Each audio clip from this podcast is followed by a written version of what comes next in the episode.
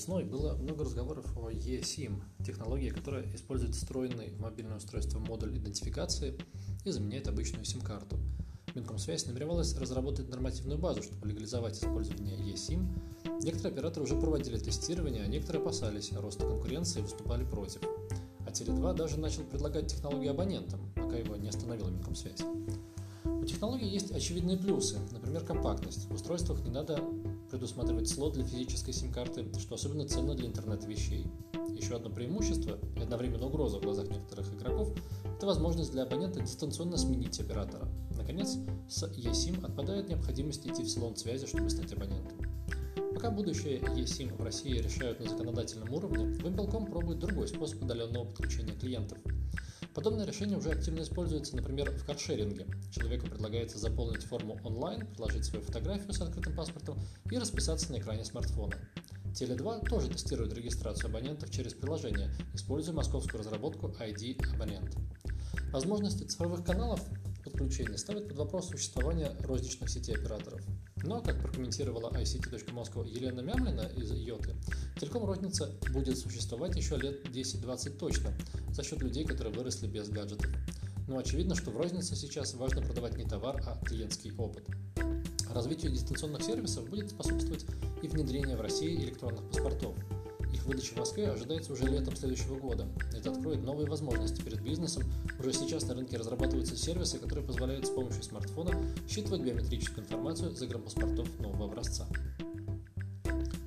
Умные решения от операторов. Ростелеком, который занимается системами умного дома и умного города, разрабатывает экосистему сервисов для домохозяйств и управляющих компаний. Это называется Ростелеком Ключ. В нее войдут сервисы придомового видеонаблюдения и умный домофон. Оператор также планирует дополнить возможностью дистанционного сбора показаний счетчиков, умным шлагбаумом и другими решениями. А Мегафон, в свою очередь, уже запустил решение для учета и контроля за потреблением электричества, тепла, газа и воды, так называемое умное ЖКХ на базе NB-IoT. Разработка объединяет автоматизированную систему сбора и передачи данных с приборов коммунального учета, веб-приложение, библиотеку драйверов и интеграцию с внешними системами. Приручить беспилотник.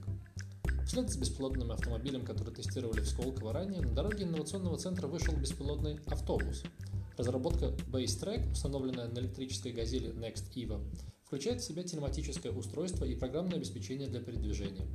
Решение также содержит систему распознавания объектов на дороге Mobileye и умеет различать между собой машины, грузовики и мотоциклы. Для обучения автономных автомобилей разработчики теперь могут использовать открытый датасет, который опубликовала РВК. Базе более 600 тысяч изображений, полученных при сложных погодных условиях, то есть в условиях русской зимы, а также данные с лидара. Интересные четыре факта о беспилотных автомобилях вы можете узнать из авторской колонки Татьяны Михеевой, заведующей научно-исследовательским отделом комплексного развития транспорта НИАД. Оно опубликовано на ict.moscow. Сделки и планы. Mail.ru Group стала владельцем сервиса рекомендаций статей и рекламы Relab.io. Компания также передаст 51% в киберспортивном холдинге S-Force производителю гоночных компьютерных игр Modern Peak. Яндекс Такси подала ходатайство в ФАС о покупке активов группы «Везет».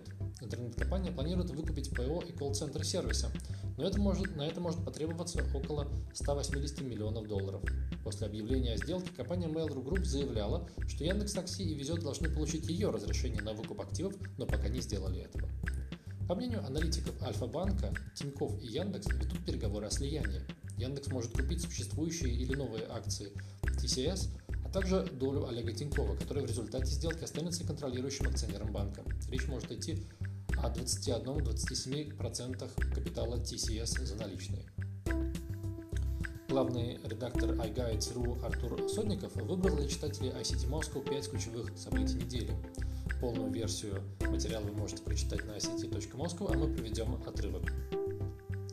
Цитата. «Сколько бы важного и интересного ни происходило в технологической сфере на этой неделе, все внимание было приковано к приложению FaceApp, состаривающему лица людей на фотографиях. Изначально его запустили в 2017 году, а вторую волну вирусной популярности обеспечили российские мировые селебрити, внезапно обратившие внимание на потенциал нейросетевых технологий. Но, разумеется, не обошлось и без скандала. Поскольку за FaceApp стоит команда питерских разработчиков Wireless Lab, разговоры о приложении все-таки скатились в плоскость российских хакеров. Об этом и о других новостях московского рынка IT вы можете прочитать на сайте ict.moscow и в нашем телеграм-канале ICT, нижнее подчеркивание, Moscow.